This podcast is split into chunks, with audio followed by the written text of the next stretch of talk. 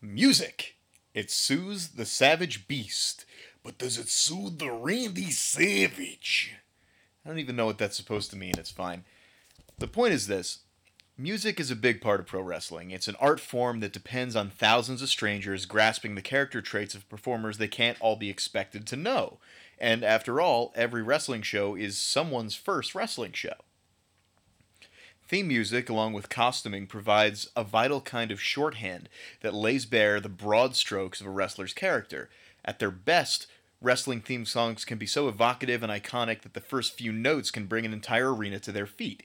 And at their worst, they're pretty fun too. I've assembled a whole syllabus of themes from goofy to great, and we're going to listen to them and discuss them. Today, on I Hate Wrestling, it's theme songs. The beat goes on.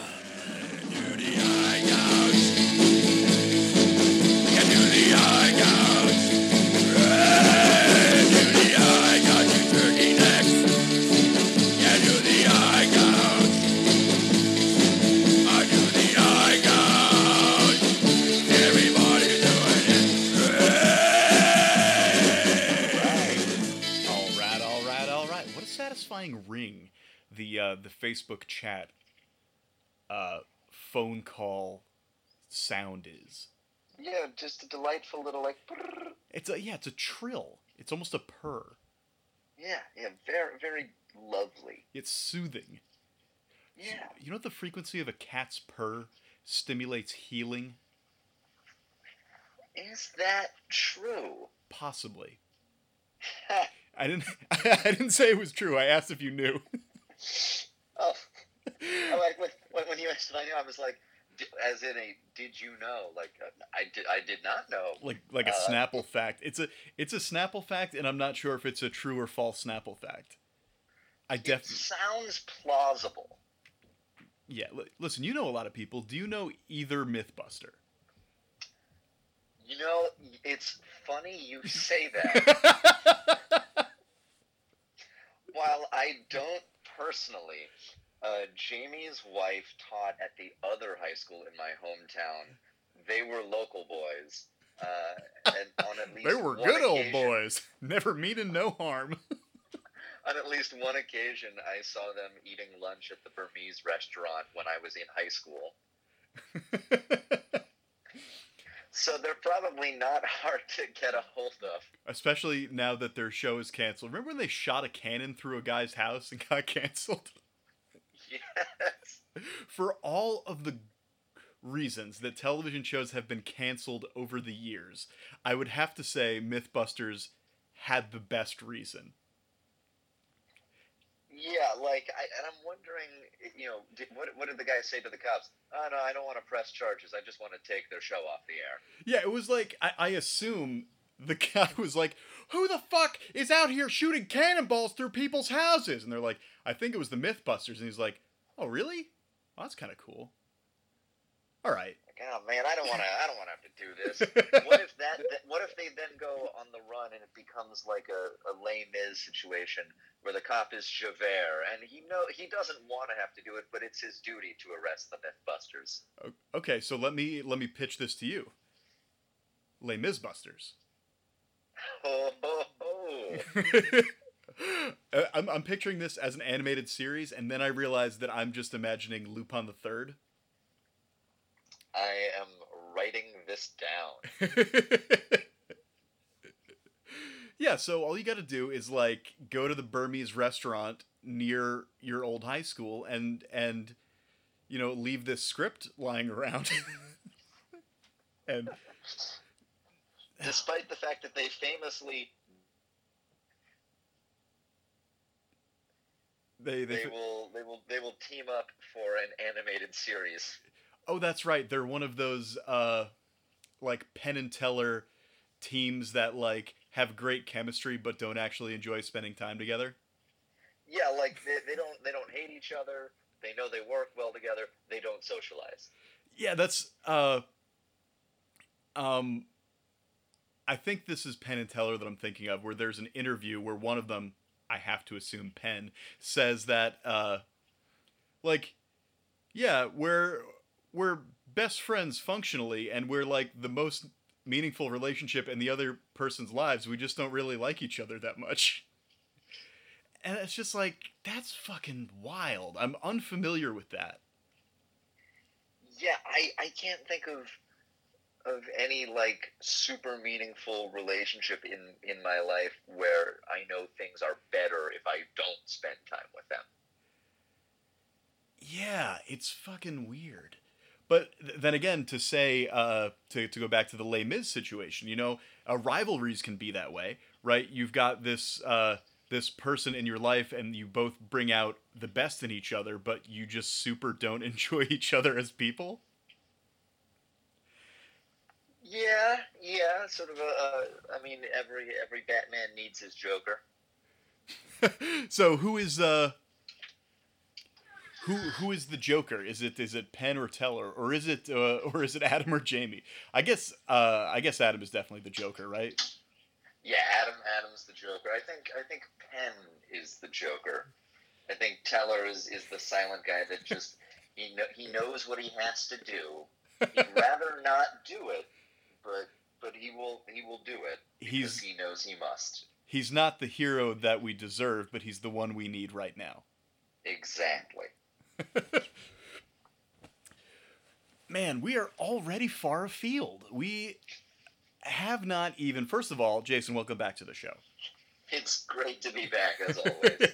We've immediately jumped right into I was going to say the deep end of the pool, but essentially someone else's pool. This is someone else's podcast that we're splashing around in right now. Uh the uh the fraught partnership podcast. um but we, we're here today to talk about uh music in pro wrestling, but specifically entrance music, which is kind of like sitcoms and pro wrestlers have theme songs. That's like the two major entities that have this. You know, most and two and and two thousands dramas. Yes. Yes.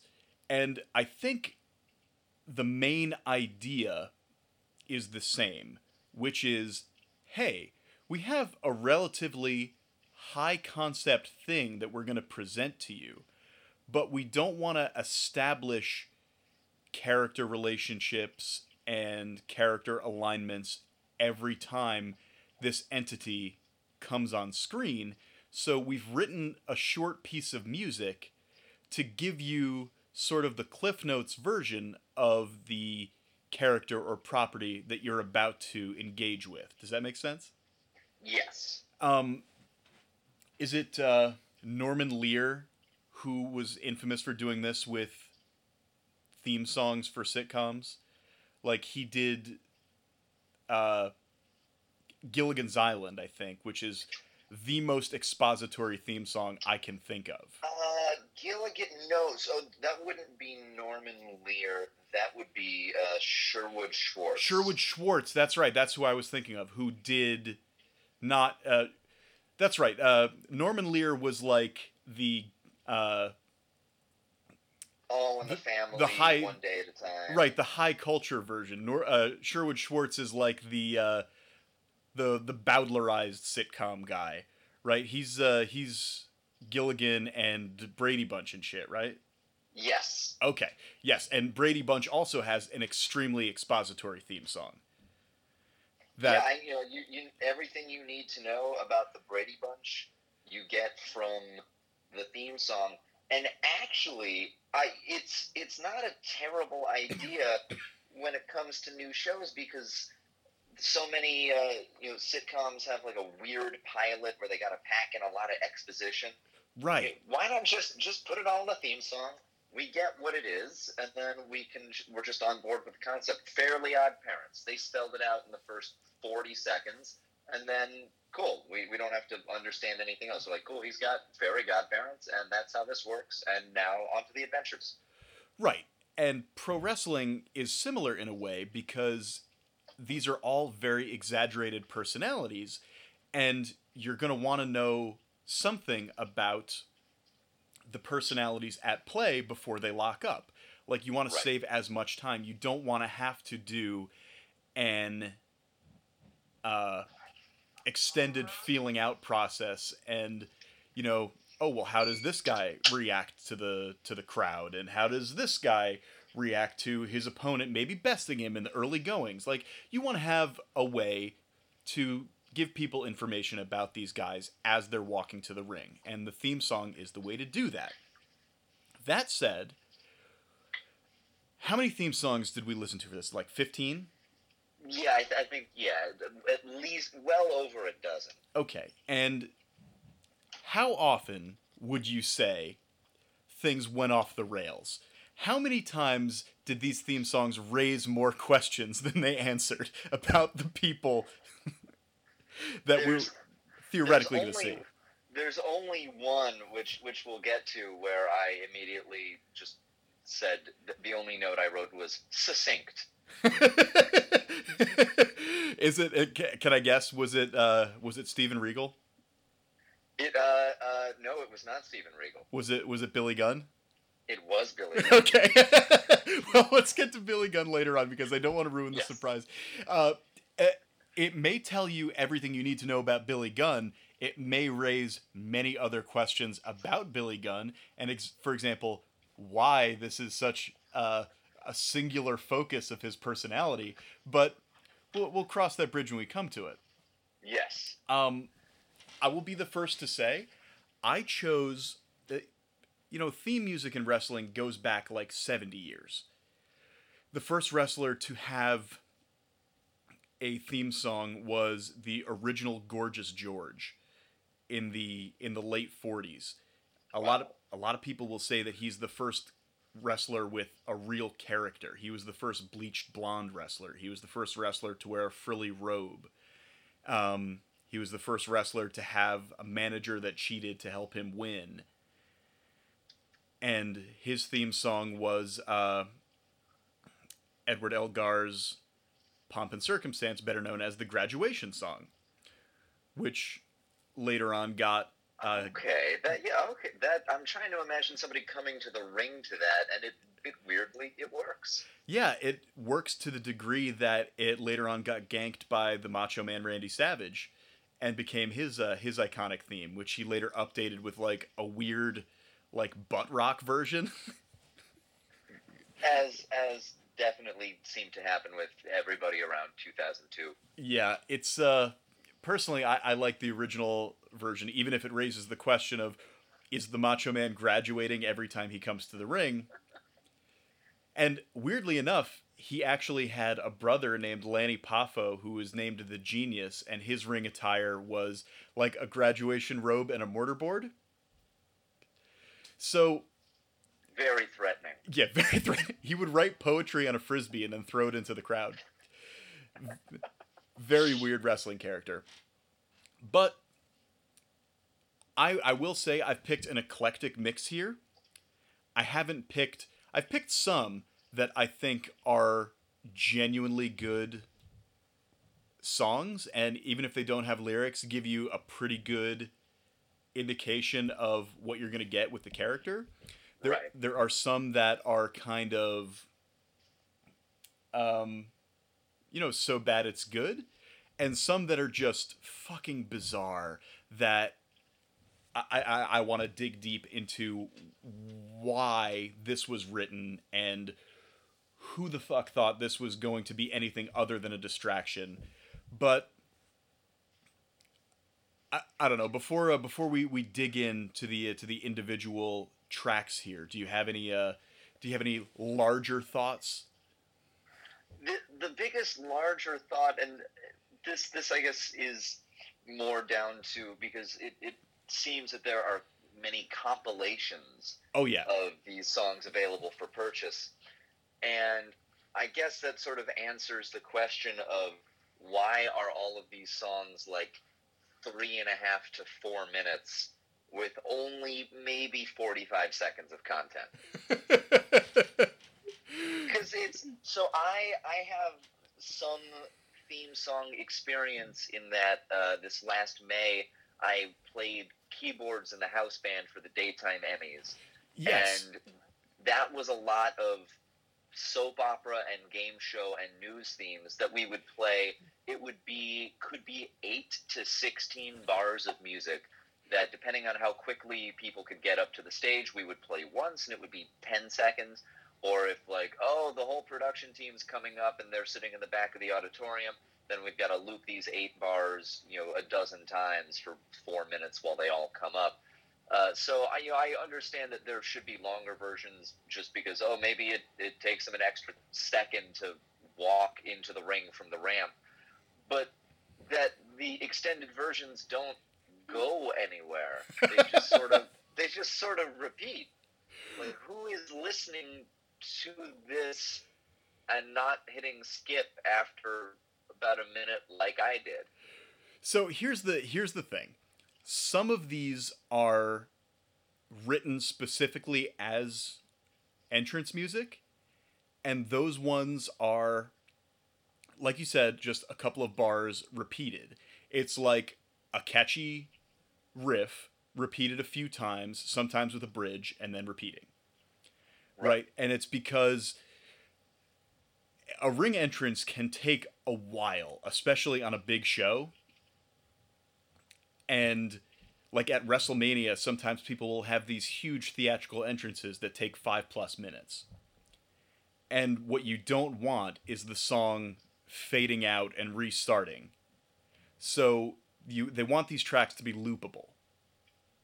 So much like right. much like you when you're on stage with and this is the reason that I thought of you for this by the way because I know you were you have some experience with with uh, with music and specifically with with theme songs uh, you want to be able to not have the song begin or end or start or stop in a weird place during an entrance because there are some variations as to how long it's going to take when somebody comes out. Right. There have been guys, there was a guy, uh, Jim Johnston, who was on WWE payroll for like 30 years.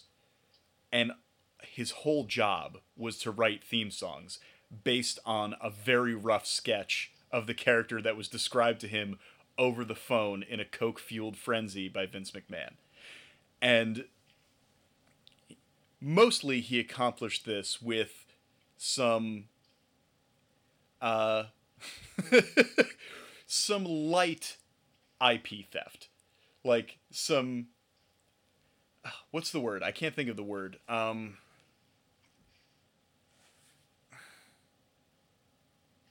It's uh, it's certainly more than an homage. More than an homage. Perfect, uh, perfect example. Not always a sound alike, but um, God damn it, what do you call it in academia?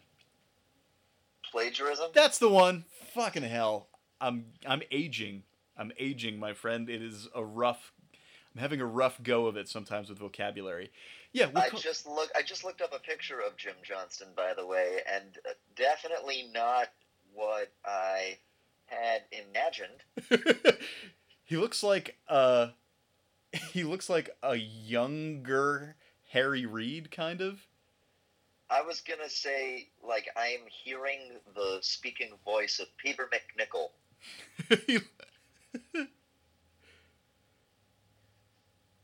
yeah, I could see that. I could see that. He he has a uh I'm sorry, Harry Reid is not who I was meaning to reference. Mitch McConnell. Ooh, this. Uh, He's turtly. He, he is turtly. Um, if you told me this was Ed Begley Jr.'s brother, I I wouldn't question it. Yeah, he kind of looks like Ned Begley Jr. I, I can. Yeah, he's he's Ned Begley Jr he's he's he's a he's a dweeb. He's he's a dweeby looking dude. And essentially, what he does is he picks a riff from, uh, you know, a character is pitched to him. Sometimes he'll talk to the performer, like uh, Stone Cold Steve Austin uh, famously called this guy, and they were looking for a a theme that would communicate hey there's this violent deranged redneck who is also kind of a heroic comedy sociopath. And we need to communicate that when this music hits, somebody is going to get their ass kicked. It's a tall order, but this is actually not in our list for today, but Stone Cold Steve Austin has maybe the most effective uh, example of a theme song that kind of tells you what you what you need to know about a character. It's called. Uh, there's like ten different versions of it, and they're called different things, but uh, I prefer the version that is named after the opening sound effect, "Glass Shatters," and it's he told this guy Jim Johnston that he listens to a lot of Rage Against the Machine, and he produced this heavy riff that's just like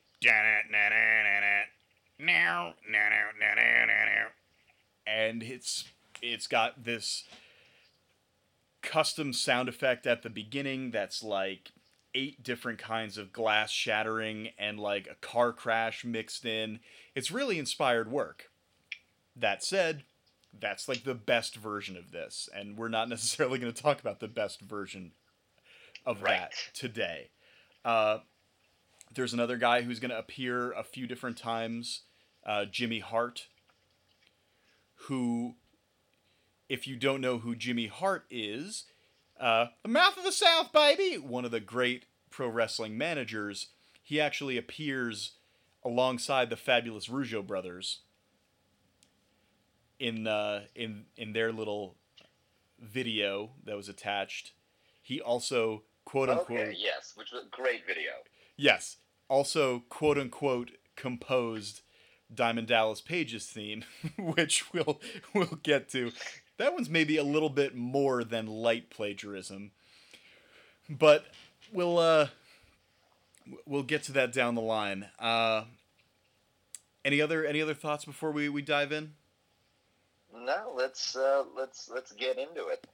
Okay, so the first one I have uh, I have on our list here is uh, biscuits and gravy. Biscuits and gravy. Biscuits and gravy made me a man. Oh, biscuits and gravy made me all that I am. Ain't no ham and egg, something you've always been. So biscuits and gravy. This is a unique entry because, I, first of all, I think it's a good track. I think it's very Yeah, rare. the, the first thing I, I put down was shockingly listenable. yeah, right? It's also got distinct verses, which most of these don't.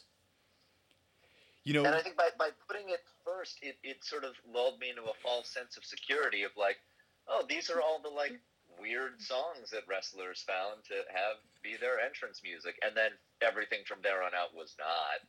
Right, yeah, this might be a real song that was sort of retrofitted for use in pro wrestling, as opposed to something that was composed specifically for pro wrestling. Right. But lyrically, this is fascinating to me. Because the conceit here is that Biscuits and Gravy, much like Spinach for Popeye, has made the tag team of Jesse and Festus into superhuman brawlers.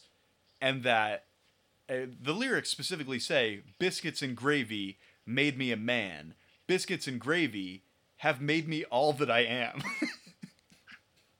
I it's admirable that you know this really does you know as, as you said you know the theme song is to describe who the characters are uh, and what their story is. And this really does it. It, it gets into the the kooky backstory of the the Popeye style biscuits and gravy. And then stylistically I, I wrote down that this actually sounds like what you would hear today on the Sunset Strip on like a Thursday night if you just wandered into the Viper Room or the Whisky a Go Go it, it would be some like weird long-haired hard rock band that Yeah. plays this exact song. Yeah, it doesn't sound unlike Eagles of Death Metal or something, right? Yeah, it's or like I go to the uh, the NAMM convention every year, the uh, North American Music Merchants, and uh, and it's you know full of.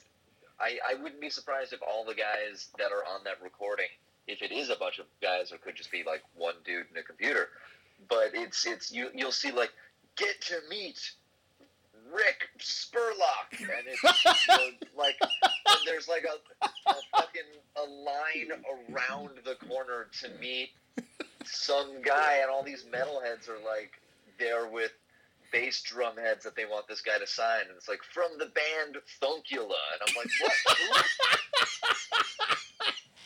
Who, who is this person that is supposedly incredibly famous?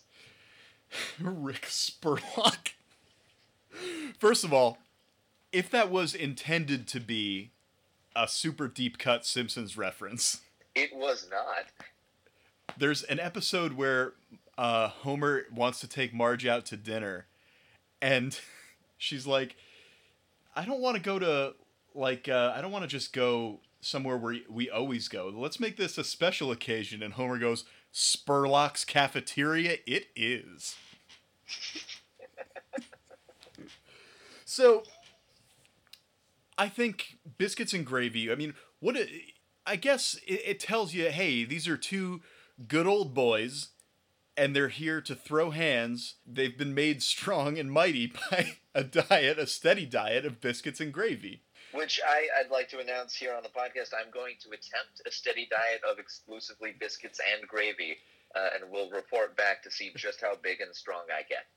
Well, you know, there's a few worrying things about this song because these guys are eating nothing but biscuits and gravy. I can tell you, as someone who has eaten a lot of biscuits and gravy, it's not necessarily the best thing for you. And one lyric does say, Close your eyes, something's coming that you shouldn't see.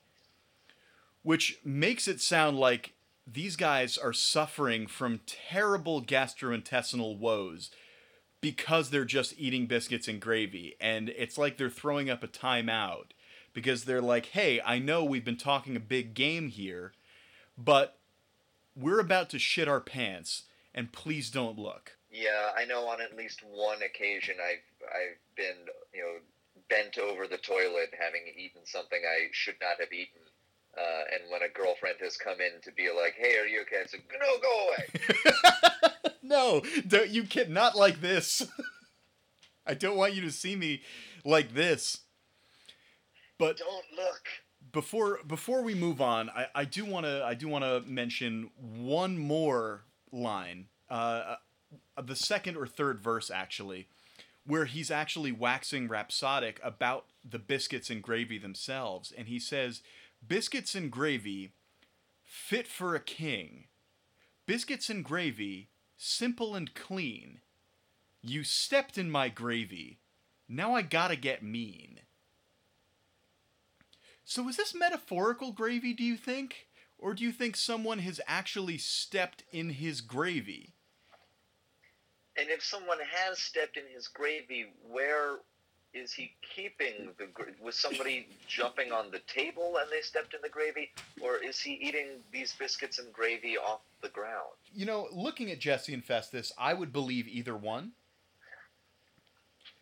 The, Yeah, yeah. Eat, eating it off the ground absolutely tracks. Jesse and Festus are like of mice and men, the tag team, which, you know, I guess if I had to pick a Steinbeck novel to translate into a pro wrestling tag team, I guess it's better than The Pearl. Yeah, yeah. I, I, I think uh, of Mice and Men definitely lends itself more to a, a colorful cast of characters with weird quirks and are too strong for their own good. Yeah, but as you say, we might have set the bar a little high for the first entry. Because now I, I, I want to talk about uh, our, our second our second track, which is the theme song for Steven Regal, A Real Man's Man. He's a man,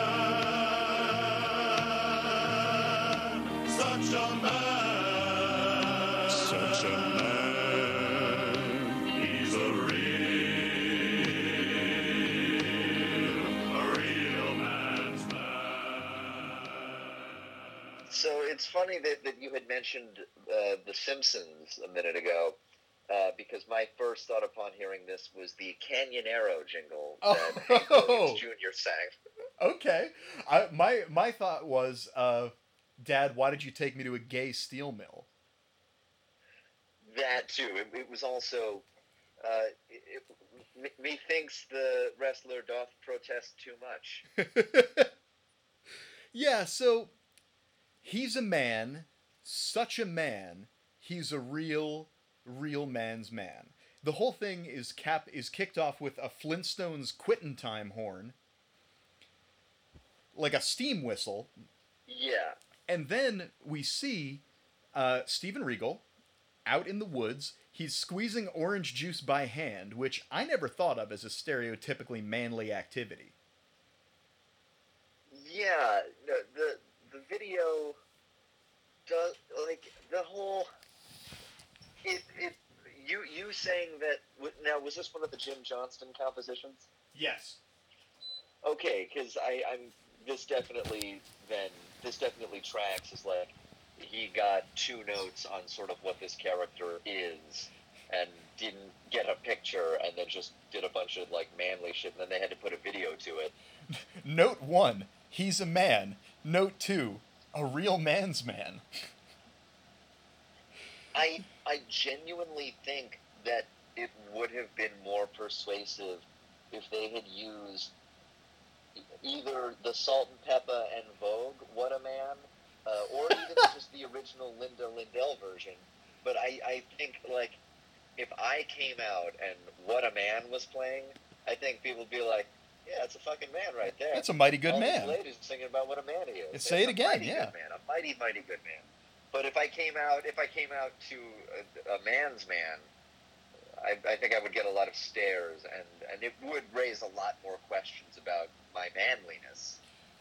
So what what what sense do you get of of Steven Regal? Like you've seen him, you've seen him do some things. You saw him mix some cement.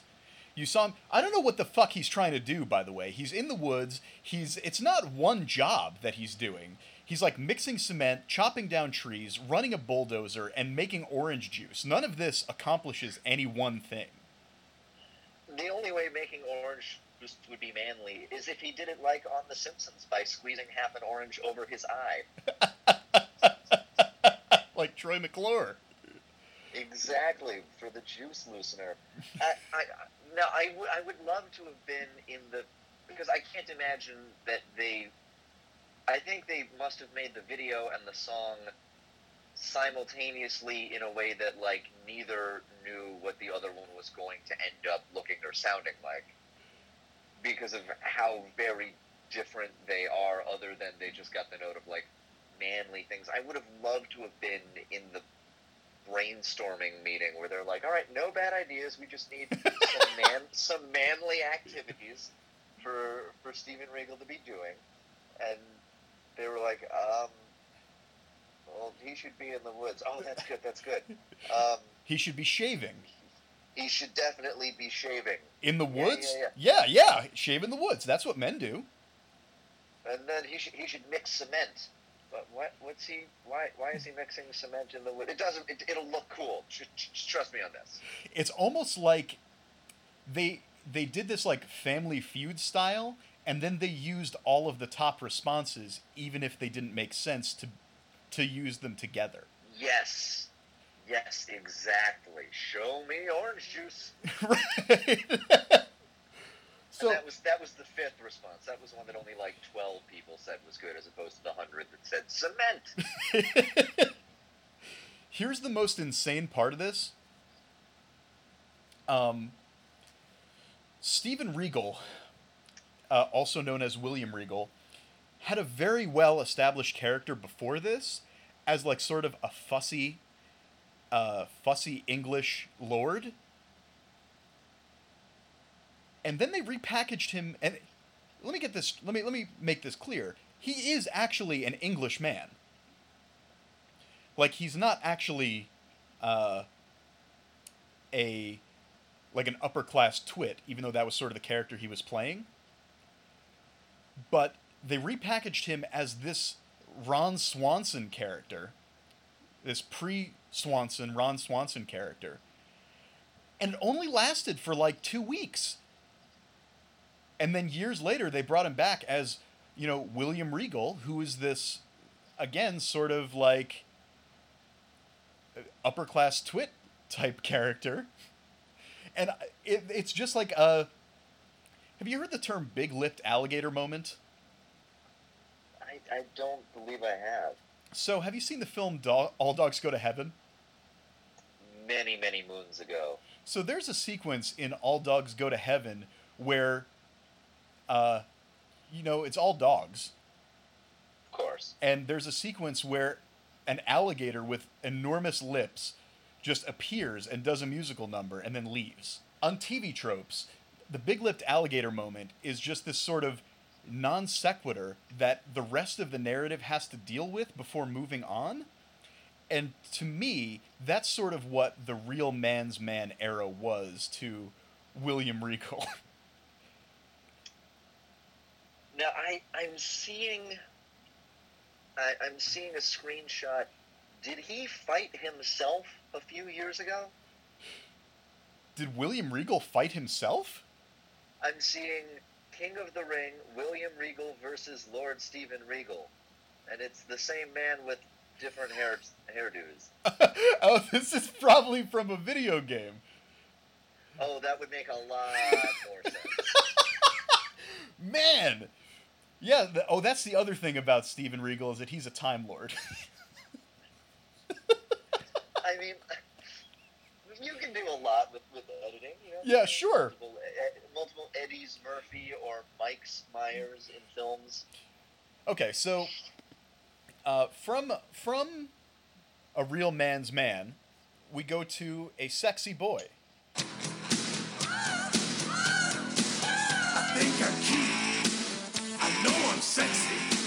I've got the look that drives a girl wild. I've got the move that really move 'em. I said chill up and down their spine. I'm just a sexy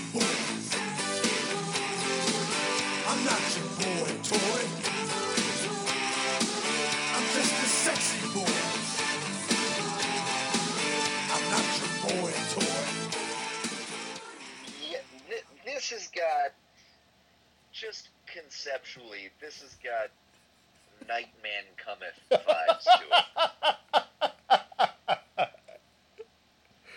You're right. This is a first of all, I want to note this is a Jimmy Hart composition.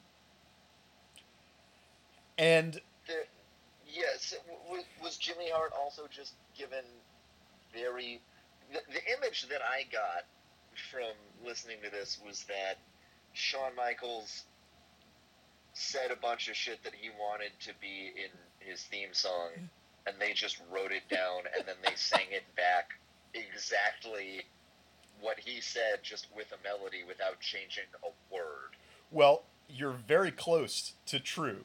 You're very close to being 100% correct here. I have to tell you, though, Shawn Michaels is performing the vocals.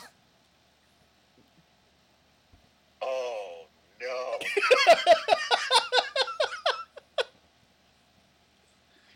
oh no! Included because I also wrote that it, it sounds like whoever's singing lead is also singing the the high background vocal se- "sexy boy." Like in, that's definitely a man singing falsetto. Those are not beautiful ladies agreeing with the lead singer. That's just the lead singer being like, "That's right, I'm sexy. I'm a sexy boy." I think the, the backup singers might be Sensational Sherri, who definitely does the scream at the beginning. The, the sort of orgasmic, oh, Oh, oh, ye- Shawn! So, this is, I thought, when you brought up the idea of, uh, of, of what a man, this is essentially like the poorest man's version of that song. You know? yeah, it's. Let's see if I can find. I- I'm gonna I'm gonna pull up the lyrics. Oh, I know the lyrics by Uh, heart. Oh, I'm, I am sure you do. um, I, I think I'm cute. I know I'm sexy. I got the looks that drives the girls wild. So that's that's verse one. uh-huh. No rhymes. I got the moves that really move them. I send chills up and down their spine. A very loose argument could be made that wild and spine are a sort of a rhyme, and then I'm just a sexy boy. I'm not your boy toy. I'm just a sexy boy. I'm not your boy toy.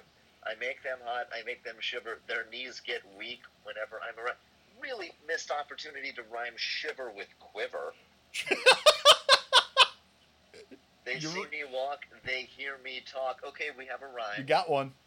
I make them feel like they're on cloud nine. So then the chorus again, and then eat your heart out, girls. Hands off the merchandise. So here's here's something that is fascinating to me. Shawn Michaels performed this song and adopted this song as his theme music like 35 years ago. Okay, this happened in like 1991 or something like that, you know? So 35 years is in- incredibly incorrect. Like 25 plus years ago. And it was supposed to he was supposed to be like a full of himself shithead heel. And like of course he thinks this is a great song that he made. And like we're supposed to like kind of point and laugh he never gets another version of this song for the next 25 years he is still coming out to this song today like he doesn't He's still a sexy boy. He's still a sexy, but he's not even a sexy man. He's like he's like 60 years old at this point. He's not wrestling anymore, but he comes out, you know, he comes out occasionally to do appearances and he still struts out very gingerly to this song.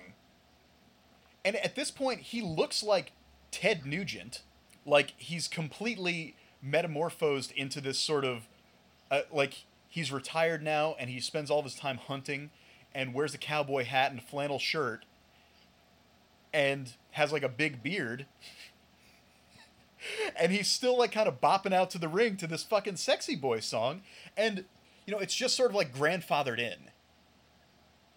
But one of the craziest things i've ever seen was him at some type of like college basketball game. And you know sometimes you know they'll do a thing where um, the mascot comes out and you know uh, cracks wise with somebody and gets beaten up. Yeah, yeah, yeah. so the mascot comes out and he's like you know rubbing his butt on the houston spungos there's another simpsons reference for you the houston spungos jersey or whatever and they're and they're like uh-oh who's gonna stand up to the fucking uh, Cantonville Cougar or whatever the fuck, you know? And then, you know, somebody famous in the audience stands up and like knocks him out, right? And it's like good, clean fun that definitely doesn't embarrass everyone present. And so on this occasion, they're like, "Oh no, who's gonna stand up for the who's gonna stand up for the home team?" And then like a fucking spotlight falls on Shawn Michaels, who's just watching this as a civilian, and they're like, "Ladies and gentlemen, it's Shawn Michaels from the WWE." And Shawn Michaels gets up with like a weary sigh, like his shoulders fall. And it's like he looks so sad that he's being called out of retirement to fight this thing, and blaring over the loudspeakers is Sexy Boy, as this man in his mid 50s is like trudging his way across a basketball court to fight a cougar. And no one in the audience is like a wrestling fan, or at least most of them aren't, so they're like, the fuck? Is that Ted Nugent? Why is this weird sexy song playing? why is any of this happening? And then he like knocks it out with the with his his super kick finishing maneuver and knocks it out and then just like walks back to his seat and then they're like thank you to Shawn Michaels and WWE and it's just another big lipped alligator moment to be honest. That's oh, that's disheartening. like The Rock got fucking 20 different versions of his theme. Like I The Rock is not on here even though he has a bunch of great themes because I couldn't decide which one to pick. But Shawn Michaels had this for 25 plus years. Insane. Insane. Wow. So, uh, from heart to heart, Jimmy Hart to Jimmy Hart, our, our next tune is All American Boys, uh, the theme of the fabulous Rougeau brothers.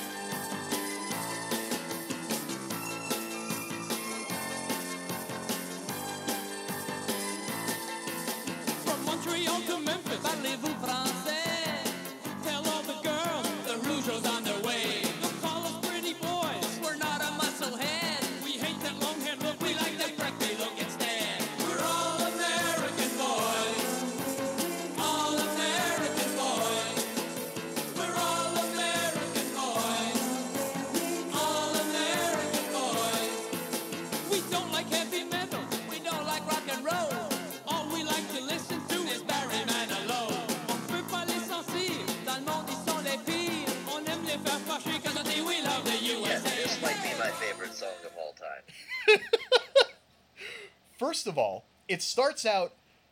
Well, I can't quite put my finger on the energy that this has. Is it like.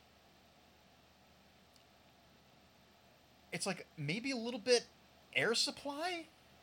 Is that what this is? It's it's it's a little air supply. Now I, I don't I, I don't really know. uh, Now I, I based on the name I assume they are French Canadian or the characters are French Canadian. They are so French Canadian. They're wearing the, the Quebec flag. Yeah. So initially I was very confused because right off the bat they are singing in French yes. and they name drop Montreal. From Montreal to Memphis, parlez-vous français? Tell all the girls then- the Rougeau's on their way. And then they say we're all American boys, having just name dropped a, a city not in America and Right. speaking French.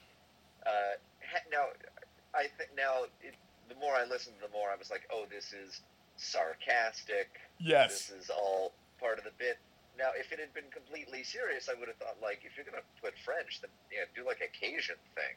Like there are parts of the U.S. like where there are native French speakers, yeah, and that's Louisiana. But uh, I, I guess this is even even better. And the, the video was just delightful. And I, I think just having grown up in in the age of more like you know the biggest wrestlers being The Rock and Stone Cold Steve Austin of these men's men, uh, to suddenly see these two guys in the leotards speaking French was just it was just the best.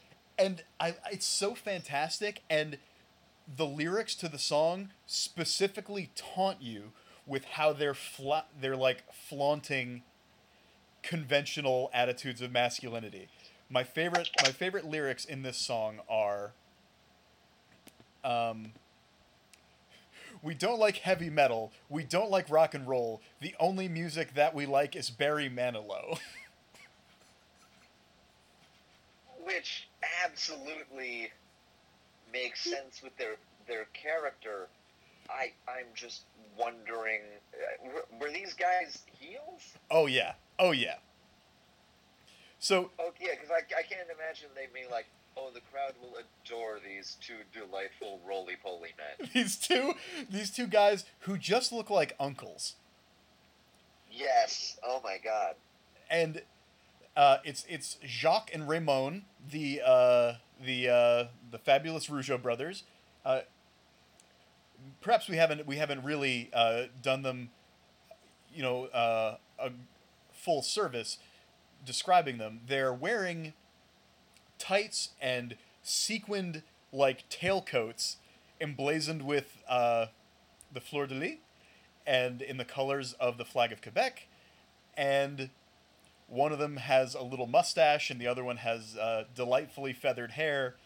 Like, they're so much fun. And actually, what they do is uh, the characters are like passive aggressive heels. And when they first came out, they were like, We're so excited to come to America. We love America. Yeah, we love Canada more, but yeah, we love America, right? So they would come out, one of them, uh, one of them waving a giant Quebec flag and the other one waving a giant American flag. And what they did was every week the American flag would get smaller.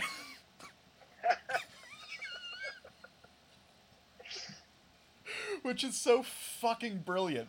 And like the one brother is like proudly waving this giant flag, like the one you would use in a fucking parade, and the other one is just like scowling and waving like a party favor version of an American flag.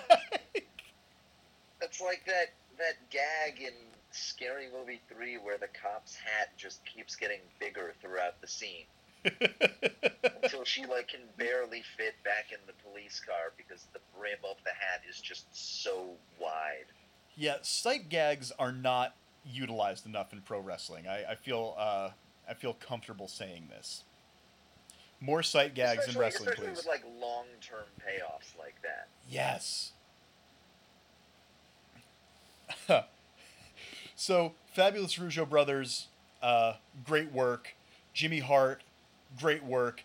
This is and this is a good example of Jimmy Hart like not mailing it in at all because this is like a solid, like fun little '80s track. Oh yeah, this like this was a, a delight from start to finish. Yeah, this is like three quarters of a Hall and Oates song. It's it's pretty good. Yeah. So, so next up is uh, is a song that is uh, a little bit a little bit more modern, although it feels exactly as current as this one from like 1986, and that is uh, "Just Close Your Eyes," uh, the theme for Christian.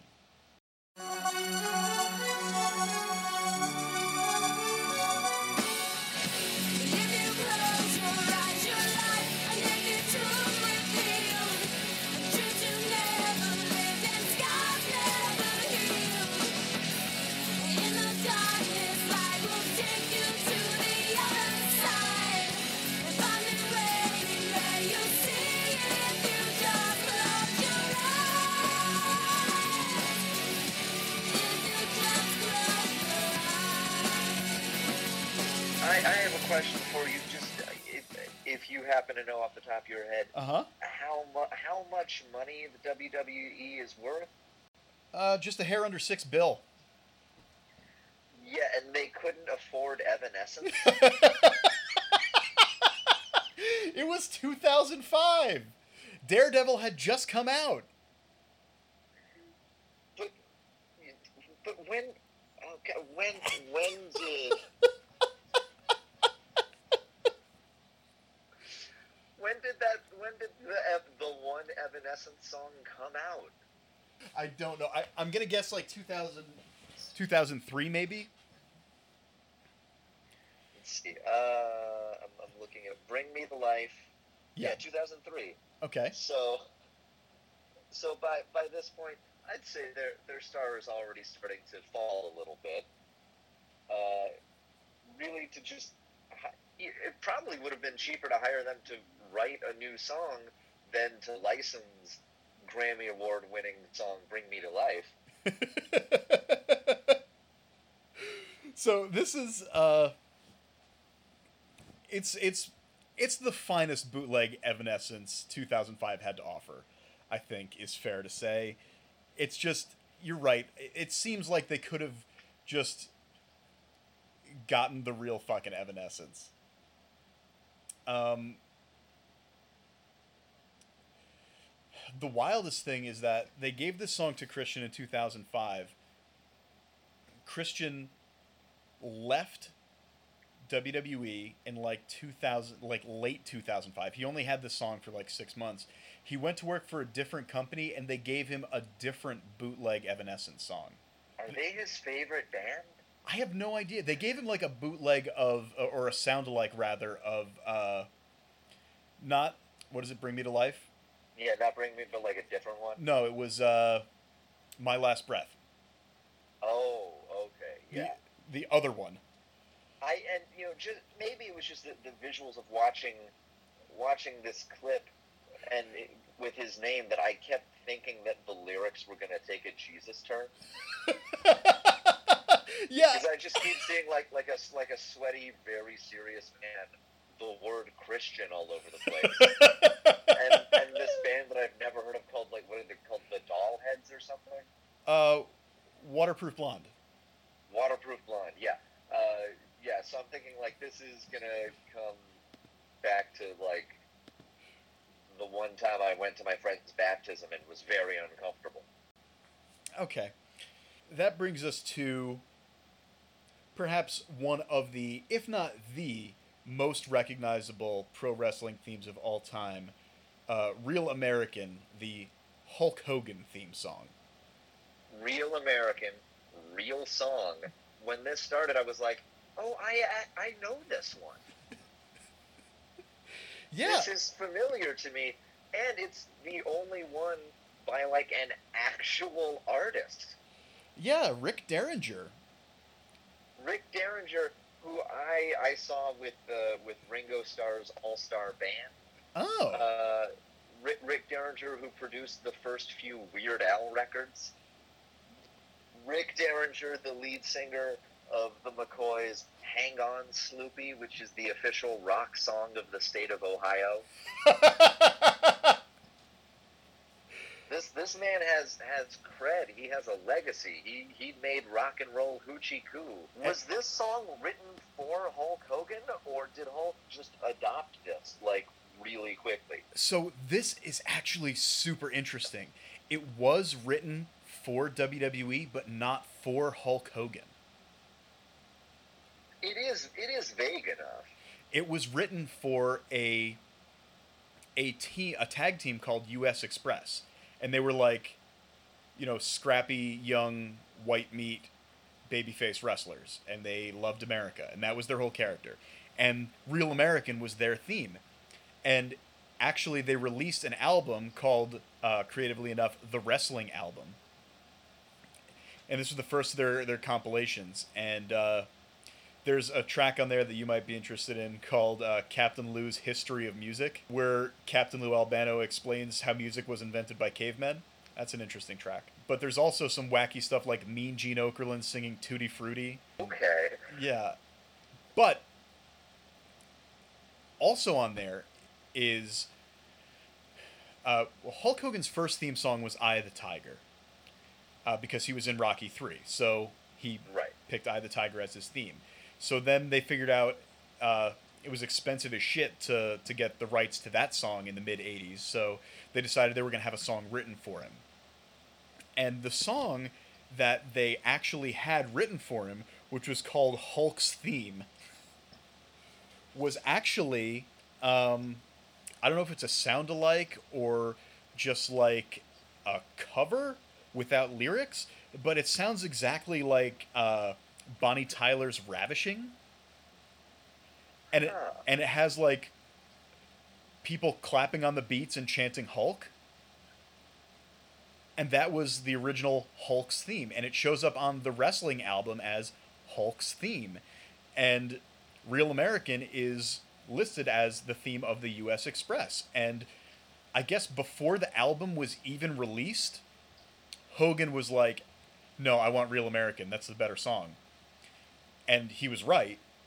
And because he was the biggest star in the company, they essentially acquiesced and gave him the theme song that these other kids had. And, you know, it was the 80s, and these albums had already gone out, including like some studio chatter on the, uh, like, because the conceit is that Vince McMahon and Jesse Ventura are in the recording studio and the wrestlers are coming in to record their songs so there's some occasional like chatter and the um the announcers are like commenting on the music like you have Vince McMahon recorded talking about Hulk Hogan's theme as a song other than Real American. It's so weird. It's so weird. Turn the headphones up, brother. I want to hear what's coming out of the can. um, my favorite thing about first of all, Real American is a great track. It's so catchy, and it has one of my favorite lyrics of all time, which is, "I feel strong about right and wrong." you know, it's not it's not necessarily a moral position. It's just letting you know that he's got feelings on the subject. Yeah, you know, he, he, he, he feels those feelings exist. He's not going to elaborate on them. No. Which, uh, what we would later find out about Hulk Hogan's feelings is probably for the best. Any other thoughts about Real American? I it's it. I mean, we've we've done uh, one, two, three, four, five. So this is the the sixth song, and maybe like the. d- Depend, yeah, it's like the second or third real song, depending on how you feel about All American Boys. I would say All American Boys certainly could be a real song. I want to say Jimmy Hart actually got into wrestling through music. Oh, yeah, Jimmy Hart was a vocalist for the Gentrys. Um, Oh, sold a million copies with 1965's "Keep on Dancing." So Jimmy Hart also had at least some uh, some musical cred. Oh, also in September 2007, he appeared on an episode of The People's Court as a witness. That's fucking wild. I didn't know they had that. I wonder what he witnessed. We'll never know. I guess that brings us to the theme song for one of my all-time favorite wrestlers, Diamond Dallas Page, DDP. The song is called "Self High Five."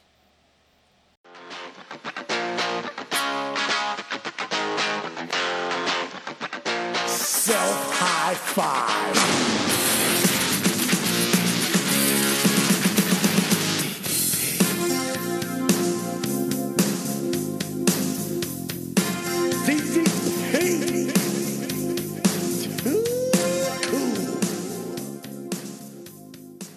This smells suspiciously like Teen Spirit, huh? It, it definitely it's more than just a, a faint whiff of, of teen spirit. This, this definitely has a, a large teen spirit odor. This reeks of Teen Spirit. How did they not get sued? I don't know. I assume. I assume by citing like the uh, the Vanilla Ice principle, you know, like you throw one note in there and it's fine. Yeah, which I I'm pretty sure Vanilla Ice lost. well, maybe they threw in two notes. it's it's I mean it's the the the Robin Thicke debate is is difficult for me because I think he's a trash person, but also know that as a musician, it's dangerous territory when you try to copyright a groove or a feeling or a sound. Right. Where if the song on paper, music, lyrics, are you know chord changes completely different, different melody, then yeah, legally it has to be. But this is just, this is too close for hmm. comfort. It does have some things that Nirvana does not have, which is a bunch of audio clips of DDP saying the worst catchphrases you've ever heard. Yeah, maybe maybe Kurt Cobain would still be alive if "Smells Like Teen Spirit" had more catchphrases in it. Yeah, maybe if if somebody had taught uh, had taught Kurt Cobain to uh, high five himself, you know, he would have uh, he would have been able to pull through. Yes, a self high five instead of uh, murder. it's one thousand percent smells like Teen Spirit. This is another Jimmy Hart quote unquote composition, by the way. I was, I was gonna say you can't call it. You can't really call it a composition. It's this is a composition the same way that you building a Lego set following the instructions exactly is you creating something. yeah, it's it's egregious. Uh, Paint paint by numbers or Yeah. something. what What what is what is your favorite uh, DDP vocalization in this song? I can tell you that, my favorite is "Too Cool," which is a lie. In in this, yeah, he he does yo get ready to feel the bang. Yeah, that's his catchphrase. That's one of his many catchphrases. Yeah, that that one I I definitely had some questions about. Get ready to feel the bang. Is the bang like a like a Batman style, like you get punched, or is this because he is also a sexy boy? I think it's supposed to be the former, but it definitely sounds more like the latter. And it got so much worse when he decided to start using bang as a verb. If, oh God, if I was about to climb into bed with uh, with the lovely young lady and, and said, "Get ready to feel the bang," uh, I I would be climbing out of bed just as quickly. Yeah, nobody would be feeling a bang that night. Yeah, Uh, I would be I would I would be sent home immediately. go and and go to bed without dessert. it got worse. Like I said, he started to at one point just use bang as a verb instead of like as a noun, which is at least kind of defensible. But when you get to the point where you're saying, I'm gonna drag Hulk Hogan into the middle of that ring and bang him right there, that's a different thing. Oh no. Moving on from cool, um, and from people who are are seem to be genuinely uh, good people in real life, we move on to Vince McMahon and his theme song, uh, "No Chance."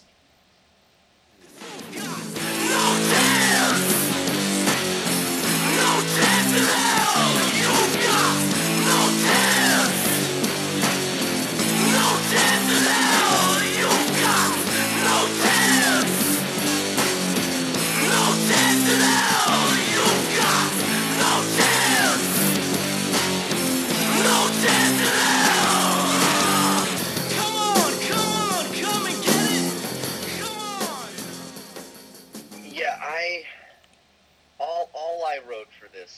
rage against common decency.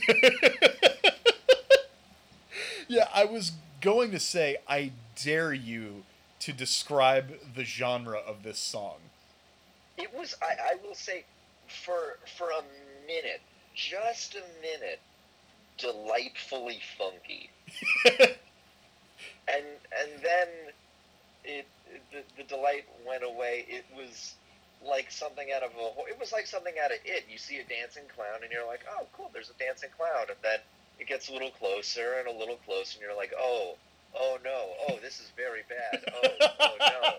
I will do literally anything to get out of this."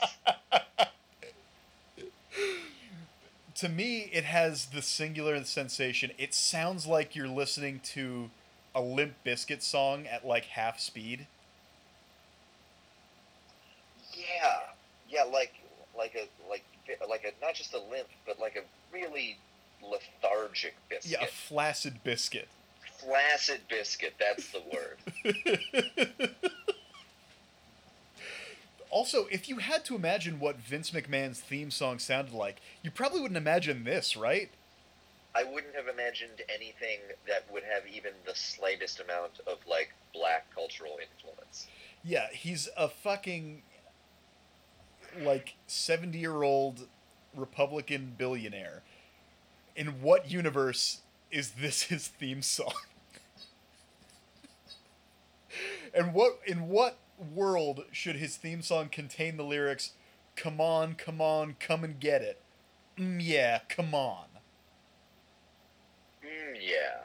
mm, yeah Come on. yeah, this was this was upsetting from start to finish.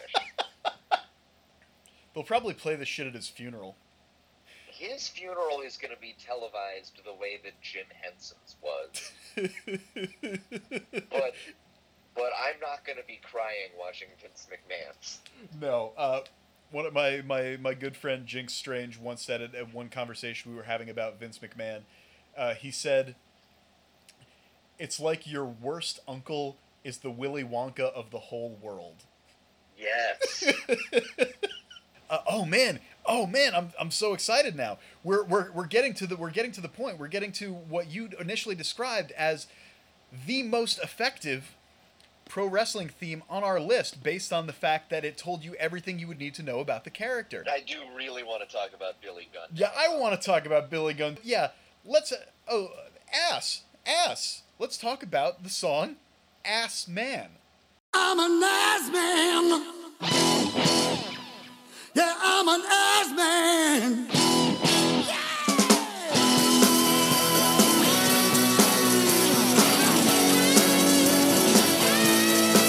I love to love 'em.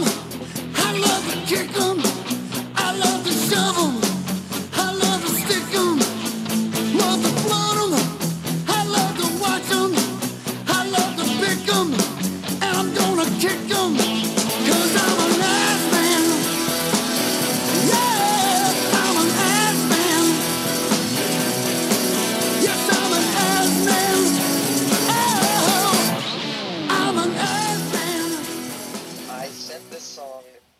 My brother, Uh-huh. uh, saying saying I need this as a ringtone, and he said, "So here's the thing," and he sent me just a little 15 second video clip. My brother went to a wrestling match about a week ago. It was outdoors, I think, in Oakland. Uh, he sat ringside and he saw Billy Gunn wrestle Cal Jack.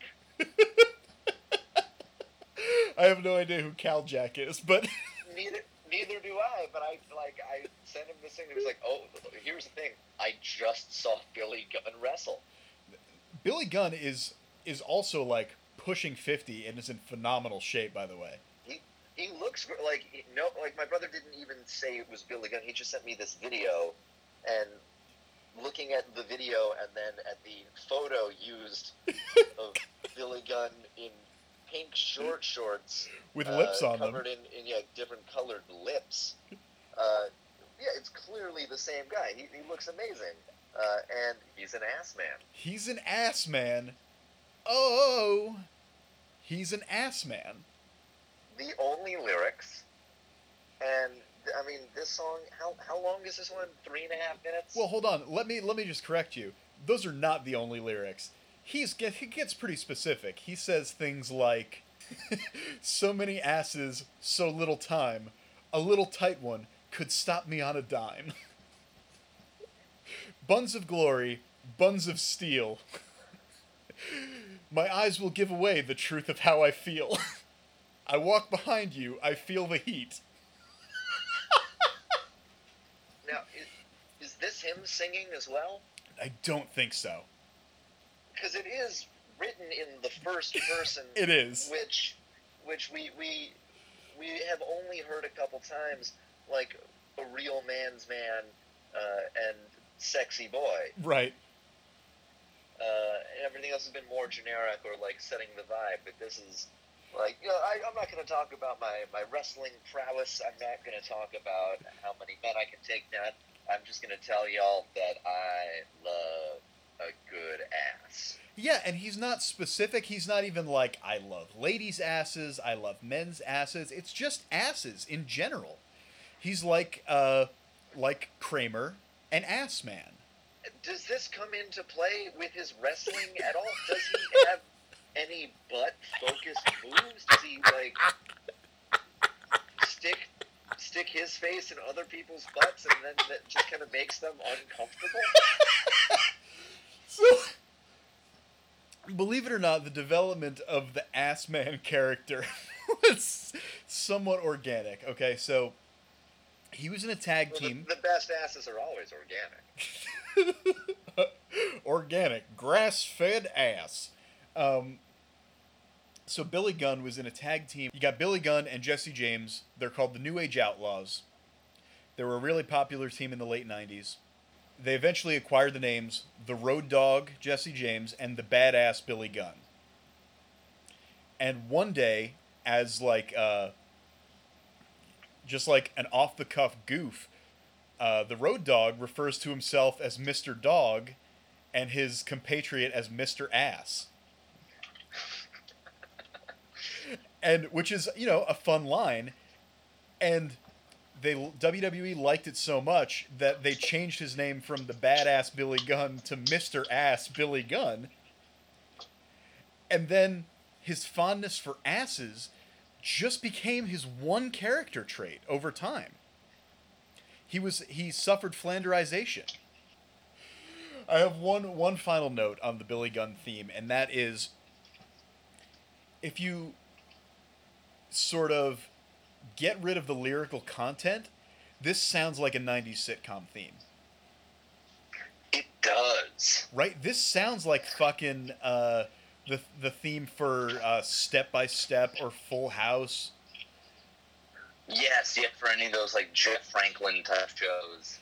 Yeah, it's the sort of I like just I just found out that uh, that the drummer that I play with a lot uh, played drums on the theme songs for Full House and all of those other shows. oh wow.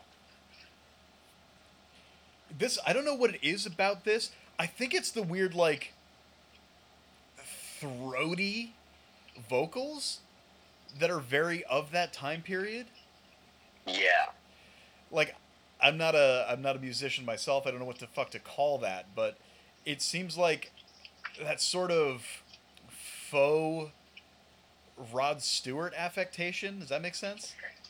yeah, yeah, like a n- not quite a hair metal sort of a power ballad voice. Even the song itself isn't a power ballad. Right. It's like uh, acoustic David Coverdale. Yeah, it's it's uh, it's very Journey influenced. Yeah, but also very gentle. I don't know. It's fucking weird, and it was. It's very weird that that was like a thing for a minute. You hear that? I, who hears that song and and thinks like, oh shit, here comes trouble. no, it's more like, man, I never knew Dave Coulier was so into asses. Yeah. yeah, Alanis Morissette never mentioned that part. Well, based on the things she did mention, that would be the the least of her problems. Okay, do we have any more thoughts about uh, about Billy Gunn, Mr. William Gunn? I, I think I think we've, like I said, the the only thing I wrote was succinct. Yes. Okay, so then let's uh, let's move on to uh, Destroyer, the uh, the theme of Samoa Joe.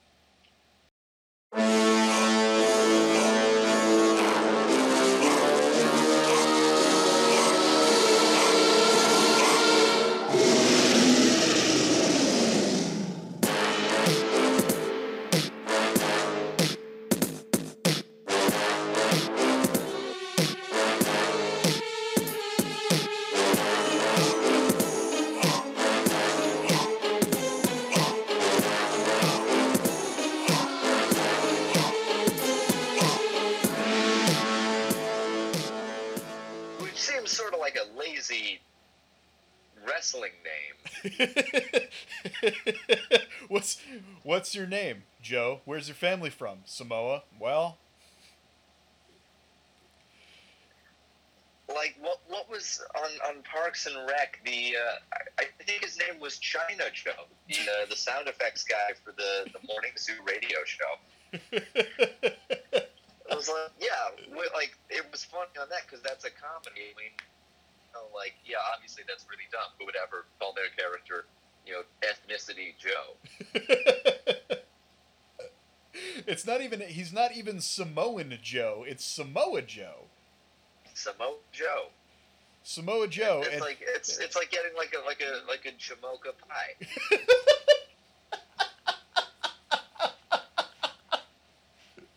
It's Samoa Joe and his tag team partner, New Zealand Mike. This, I, I mean, the chanting was the only Samoan aspect of this. Everything else would have been like if, if the UPN had rebooted Dragnet in 1998. Yeah, I get that. It's the horns, right? Yeah, it's it's like it, it's it's a crime show vibe, but then with like a, a hip hop beat, And it's like yeah, slightly dancing. Slightly funky. a little bit, little bit. Honestly, what it sounds like to me, it sounds like the soundtrack to a Godzilla film is mad at you and is getting ready to climb through your speakers and beat your ass. Yeah, yeah, they, a, a, a wonderful personification of of a groove. As as a theme song, like this one, this makes sense. It's it's effective. You it gives you a vibe of the character. It's you know intense. It's it's kind of beefed up. It's vaguely threatening. It give it gives a nod to the heritage of the character. Uh, I I feel like I kind of I mean unless I am totally off and Samoa Joe is actually like this wiry character that is, you know, wears a bandit mask and kind of looks like the Hamburglar, uh, which I did not get from the photograph that came with the uh, with the video. So uh, unless it's an ironic name, like I feel like yeah, I understand what Samoa Joe is about. No, he's a beefy fella. Yeah, No, this this actually reminds me a lot of a specific Godzilla track, which is the track is called Godzilla versus Anguirus. Um, Hmm. it is by the uh, the Japanese composer Masaru Sato. It's pretty funky, also. I, I it seems like a really weird specific thing for them to crib from, but it kind of seems like that's what they did. It's certainly certainly less uh, obvious than the Nirvana plagiarism, yeah. but who's to say? I mean, it's possible. You know, there, there have been you know times where I'll, I'll hear a song that you know definitely sounds a lot like another one, but I just can't imagine it would have been intentional. Like, how would they have come across this? So I mean, there's a there's a, a monkey song that came out on, on their last record just a couple years ago that has an identical melody to a song that I wrote, but there's no way that the Monkees would have heard a song that I like wrote and recorded when I was 18 yeah, like in GarageBand. Like, not not a chance. It just you know should happen sometimes. well, did you check the did you check the the bushes for Peter Tork before you started recording? I, I didn't check for uh, to, to check for a, a Tork sighting.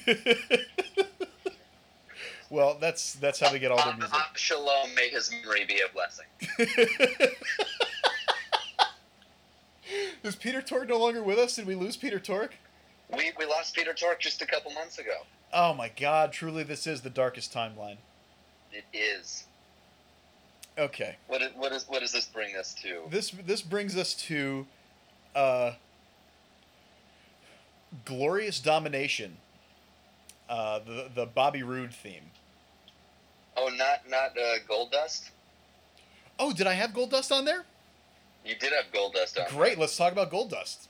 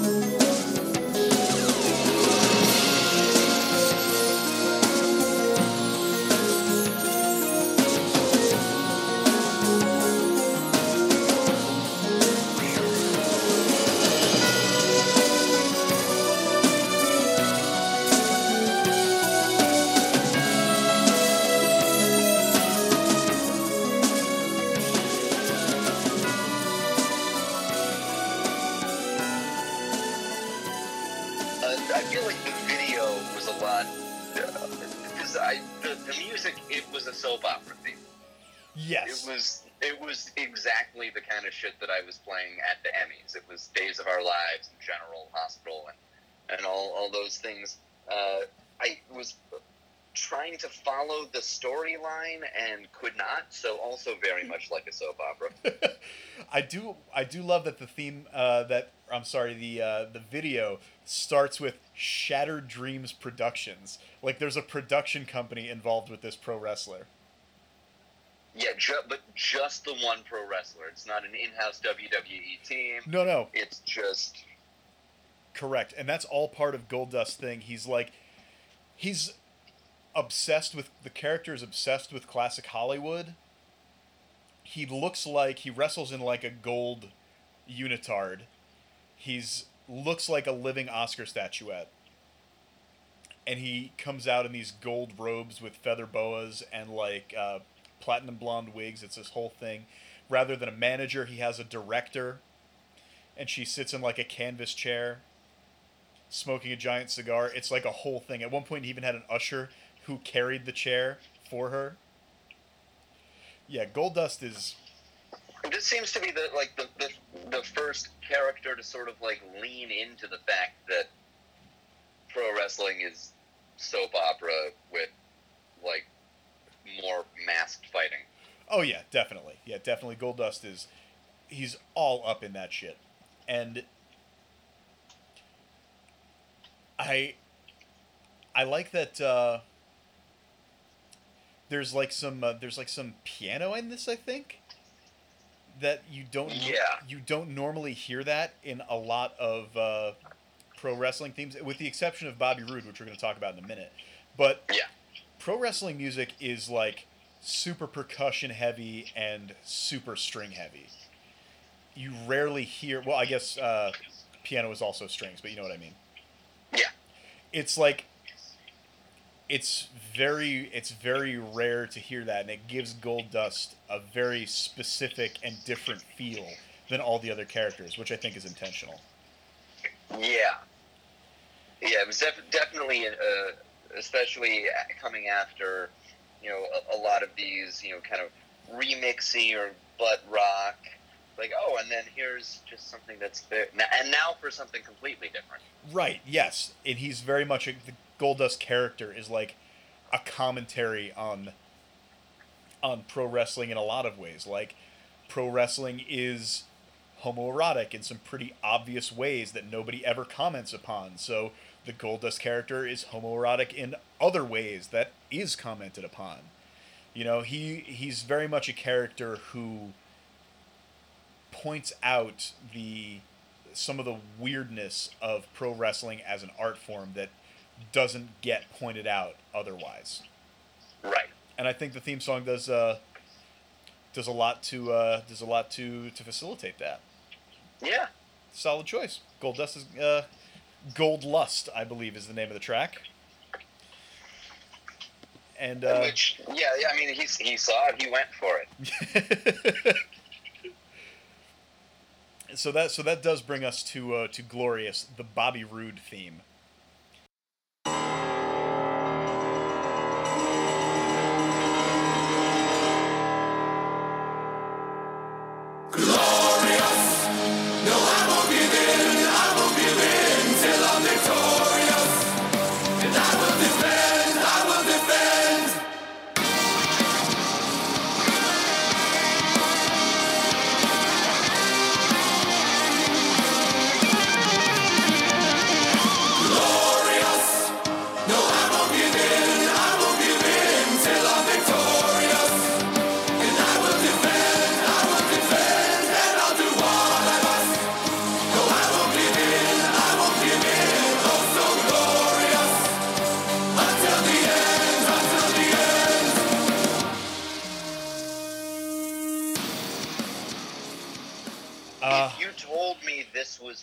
Panic at the Disco, I I would believe you.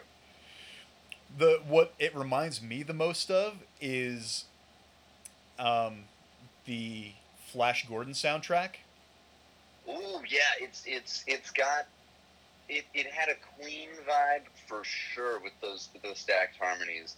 Yep. Definitely the, the bombast of, of the Flash Gordon soundtrack, but with a, a contemporary thing that I actually I couldn't decide if it was Panic or if it was fun. I think I think it could go either way. Because it, it definitely sounded like somebody that loves Queen but doesn't understand Queen. Yeah, absolutely. And there there's actually an interesting story about how Bobby Roode got uh, got saddled with this with this tune because remember I said they will sometimes ask the wrestlers to talk to the uh, you know the music people and describe to them what kind of music they like help project that energy Yeah.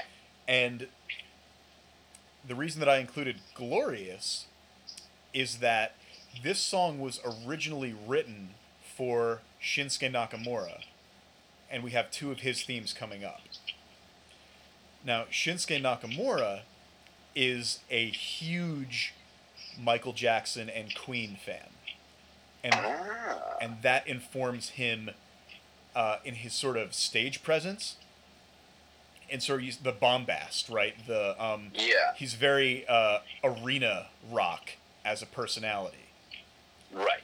and like it's it's uh, a charisma thing, and you could see how body language wise he's embodying Queen in that way, like the spirit of Queen, and I guarantee they've never come out and said this, but it's um, I've read interviews with both Nakamura and Bobby Roode where Nakamura says that he told them the kind of music that he liked and they wrote him a theme that he hated. So they went back to the drawing board and came up with something else. And I read a, an interview with Bobby Roode where they're like, How did you wind up with such a cool theme that everybody likes so much? And he goes, Weirdly enough, it wasn't written for me. Somebody else turned it down and then I got it. So Yeah. It's so- Yeah. Put two and two together. yeah, you put two and two together, and especially with you saying, yeah, it sounds like somebody who doesn't understand Queen tried to write a Queen song. Which is exactly why Nakamura turned it down because it has some of the some of the sound qualities, but none of the None of the artistry of it. Yes, exactly. And that's and that's Nakamura. He's he's an artist. So you you wrote like essentially 10 seconds of a Queen song and looped it. And that's that's fine for Bobby Roode who honestly is he's a solid wrestler but doesn't have like a ton going for him personality wise. Yeah, where, where you need to make the music do more of the heavy lifting. Right. So, what this song really needs is some more fucking variation. Because I think there's, like you said before, like, there's maybe 30 seconds of content to these things, to some of them anyway. This is Yeah. one that could definitely use maybe 50 seconds of content before it loops. Yeah. Like, like, give him the chance to get most of the way to the ring. Yeah, it doesn't. It what it's missing is the epic scale of a of a Queen song that has this feel to it. Yeah, it doesn't have to be a multi-part, you know, Bohemian Rhapsody thing. It, it just needs to have more. Just needs to have maybe two parts. Yeah. Or yeah, what it could honestly use is the sort of breakdown in the Flash Gordon theme, like the spoken word part. Nothing but a man with a man's courage. Just like I think it could really use something like that. As it is, it's just it's a good concept and a catchy hook, but that's about it. Yeah. and you and I can definitely see why Nakamura, who again is noted for being such an artist and so interested in the performance aspect of wrestling, would see this and be like, "No, I can't." Not happening. So that that in fact brings us to the first of two Shinsuke Nakamura themes on here. Uh, the first being "Rising Sun."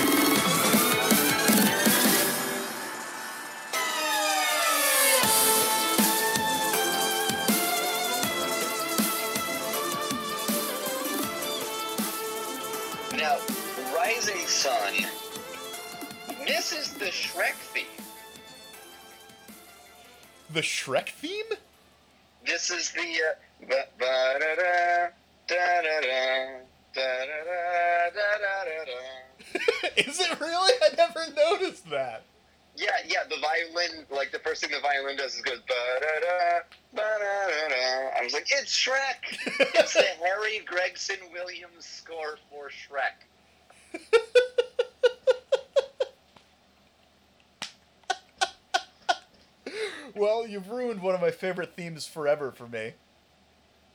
Speaking of the Monkees, the fucking Shrek soundtrack. Um, oh yeah, yeah, full circle. So, the opening, like the extended opening version aside, I think this is a super effective theme. It's extremely high energy. You have the fucking strings going crazy. You have uh, like the screeching violin, and then you have uh, like so many layers to this. And I don't know. I think this is a. I think this is a, a fantastic powerful, evocative theme. And even though it doesn't have the the instrumentation and the harmony that Glorious does, I feel like this captures the epic scale of a character way better than Glorious Domination does.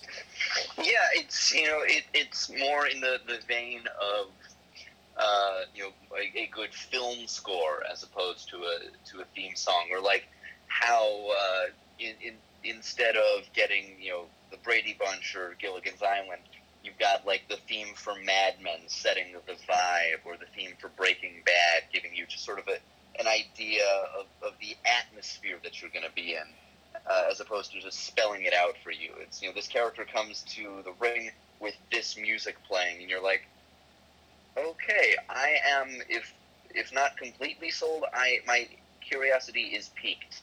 Yes, absolutely. It feels it's epic is overused, but I think in this case it is absolutely appropriate. Yeah, It sounds like something that you would it wouldn't sound out of place during like a battle scene in Lord of the Rings or something like that. not at all. Yeah, that that would definitely. It's it's a little too metal for Lord of the Rings, but uh, but no, I, I absolutely get get what you're saying there. It, it, it has a uh, it, it does it does have an epic vibe to it. Yes. So then, part of the reason that I wanted to include Rising Sun is because Shinsuke Nakamura was well known in Japan for having one of the catchiest fucking theme songs of all time, uh, called "Subconscious," which is uh, which is our next track, and a lot of people when he left when he left Japan to come wrestle in WWE, a lot of people were concerned that they wouldn't be able to find a theme song that worked as well as Subconscious because that's how identified it was with him.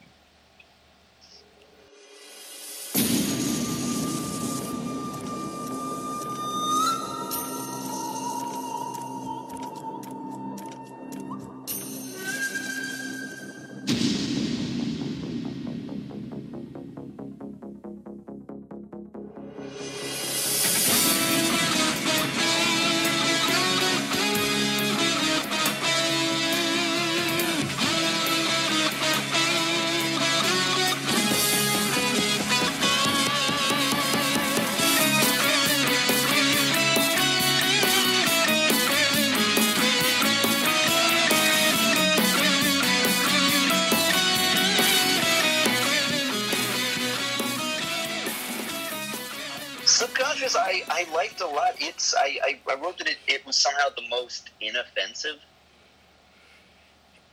Like it's it's pleasing to the ear. It's catchy. It does what it needs to do. Like I have I have no criticisms about it. It's it's really effective. It, it it's catchy. I will say it doesn't. And and maybe because Japanese wrestling culture is different, it, it did seem to be a little less flashy.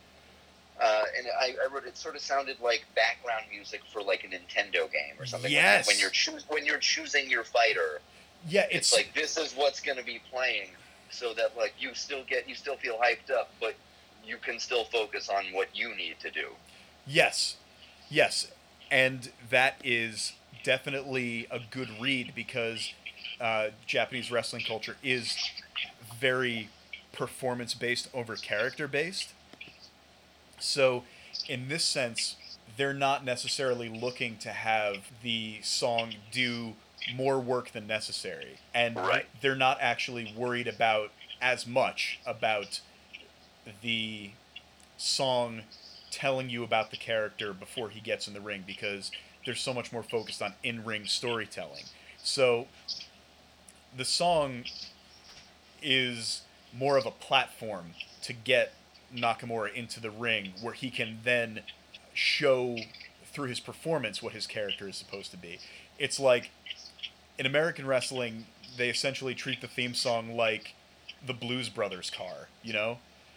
Right. like it's going to get you to the ring but it's also going to blare out a bunch of obvious shit whereas it's more of a more of just a moving platform in this case right. but it's still fucking catchy as shit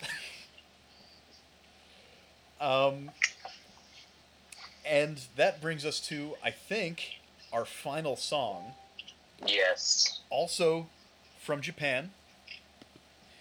This one is uh, for the legendary Japanese wrestler Minoru Suzuki. The song is Kaze ni Nare.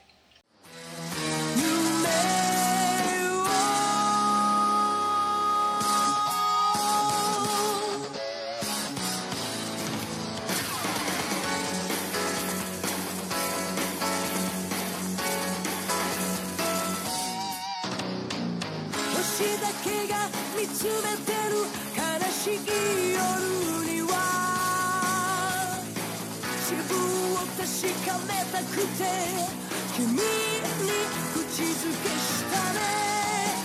ずっと追いかけ続けた。夢はいつ掴めるのか。誰にもそれはわからないけど。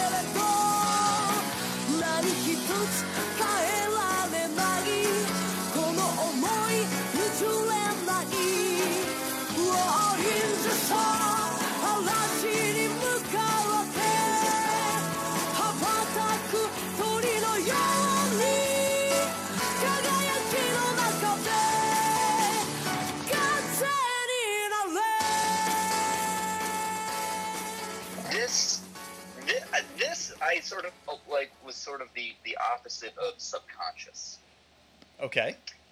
Uh, this this seemed to me it was it was significantly more bombastic Yes, that's true. and and flashy and sort of self serious and I I said I, I it felt like it would belong in like a magic act.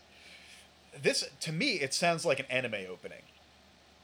Yeah, yeah, an anime opening, something that like really, like, and, and you know, an, anime is great. I you know, it, I've never been a huge anime person, but you know, don't don't uh, disrespect it by by any means. Uh, but it's you know, anime as amazing as it is, they they are cartoons, They and are. they're very well made cartoons and, and engaging. Uh, and you know, magic acts. Somebody's put a lot of time and effort, but it is also it's a magic act. Uh, and so there, there is always something that's sort of funny when, when there's such a self-serious sounding aspect to it that's like, no, you really gotta pay attention to this. Yes. Yes. And it's like you're you're you, you are putting knives into a box while a contortionist is hiding from the knives. Well, I mean, uh, that's that's pro wrestling is shit, though. I mean, pro wrestling is guys in their underwear, essentially doing uh, a cooperative gymnastics routine, while they're trying to convince you that it's a you know a struggle, a life and death battle.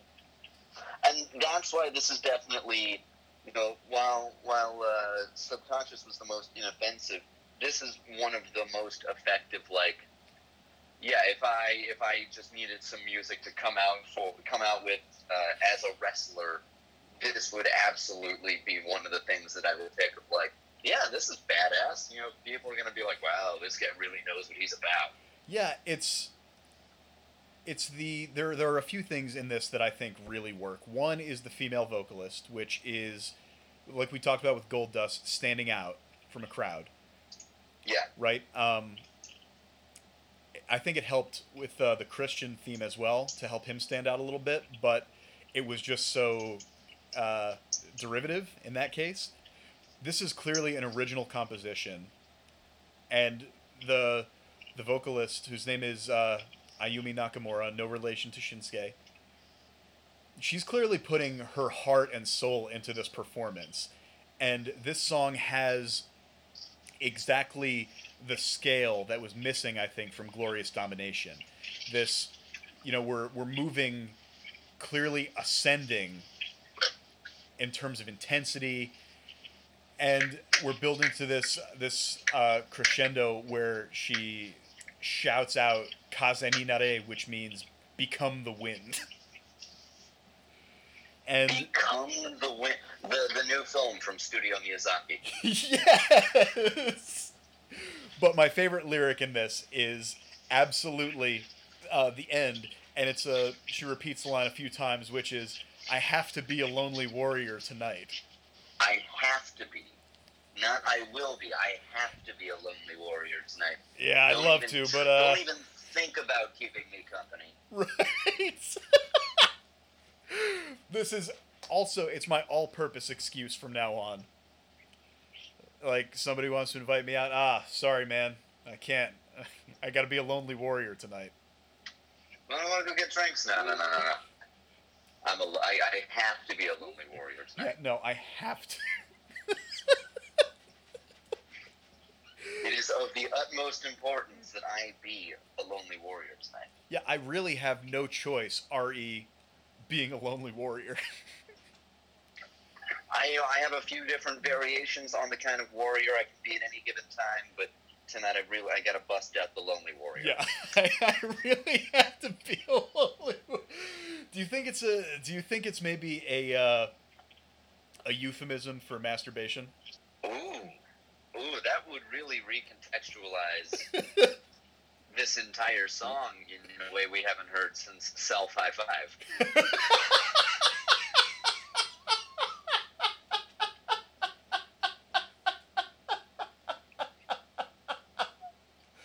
Well, you know, when you can't, when you can't, you know, feel the bang, you've just got to be a lonely warrior.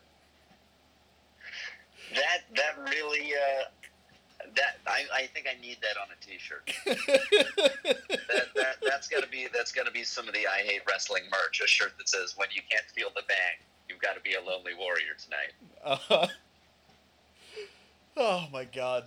And uh you know, sometimes you, you just eat a ton of biscuits and gravy to build up your to build up your stamina. You really make yourself a real man's man, a real a real sexy boy if you will. Uh God, God forbid anybody step in the gravy. right. yeah, if anybody were to were to step in the gravy, why they would have no chance. Uh, God, I'm like going through this to to come up with more more references and puns. It's not going I mean, well. just you know, you know, if you're gonna be a lonely warrior, you know, just close your eyes Just close your eyes. and just remind yourself that you're an ass man. yeah, and then you'll be uh, you'll be in for some truly glorious domination. I just couldn't pull anything else out of my subconscious. Probably, probably for the best. I can only imagine what what listeners are thinking of me. Okay, so before before before we wrap up, Jason, what what was your favorite uh, your favorite theme that we listened to today? I, it's it's a I think it's a tie between uh, All American Boys and Ass Man. Which uh, could also be an answer to the question, uh, which adult film are you thinking of renting tonight? Last Boys Or, Ass Man. or perhaps go to the foreign film section and go for Glorious Domination.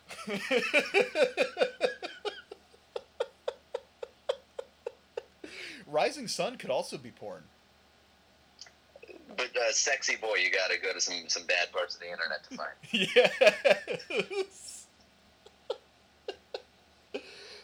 okay. This has been another episode of I Hate Wrestling. I want to thank my guest, Jason. Thank you for having me. It's always a pleasure. Of course, it was a, it's always a great time.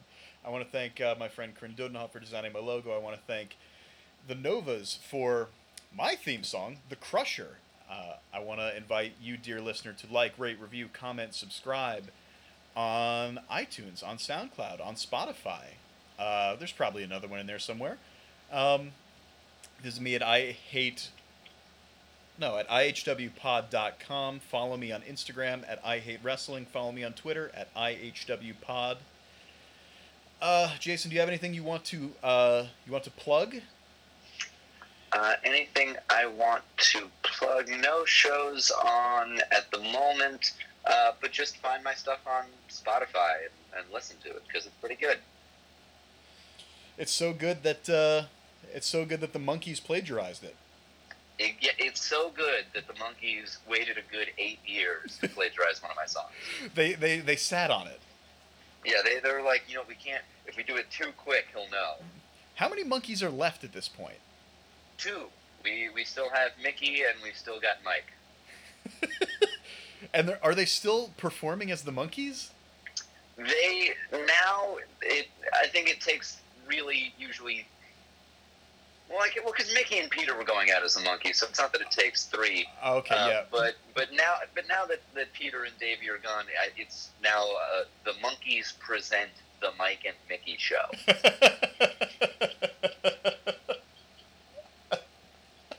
that just sounds like uh, Mickey Mouse has like a long lost brother. yeah, yeah. It's, it's it's it's his cousin. It's his cousin Mike. Mike- Mike Mouse. Mike Mouse. Did you ever watch New Girl? Yes. This do you, do you remember the scene where where Schmidt is uh, is on a date with the uh, I can't remember her name the uh, Cece's Russian friend, Oh yeah yeah yeah yeah. and he's like, "So what do you like about America?" And she's like, "I like Leon J. Panetta. I like Sidewalk. I like Mick Mouse." He's like, Mick Mouse? What is Mick Mouse? And she's like, Mick Mouse, Mick Mouse. And she's like, pantomiming Mickey Mouse. He's like, Are you saying Mickey Mouse? She's like, Mick Mouse. And he's getting so furious. Well, my, my new thing has, has been uh, taking uh, celebrity names and, and changing them just slightly, like you know the Pirates of the Caribbean films with John, John, Depp. Depp. John Depp, sure. Yeah. Yeah, I th- we may have talked about this in the last episode. But yeah, yeah, John Depp, Matthew Damon, Benjamin Affleck. Mm-hmm. Yeah, you can you can you can do this for for for years. Uh, you know, Jonathan Lennon, Jonathan Lennon. Jonathan Cena. Jonathan Jonathan Cena. You can't view me.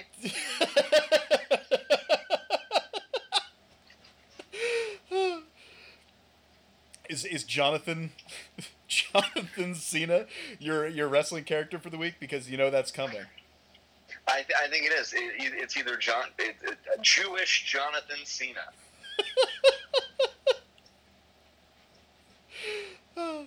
Jonathan So, John- somebody's gonna body slam me, and I'm just gonna guilt them into giving up. John Sater. John John Sater, yeah, yeah. Uh, uh, John John uh, John John Sinai. John Cena.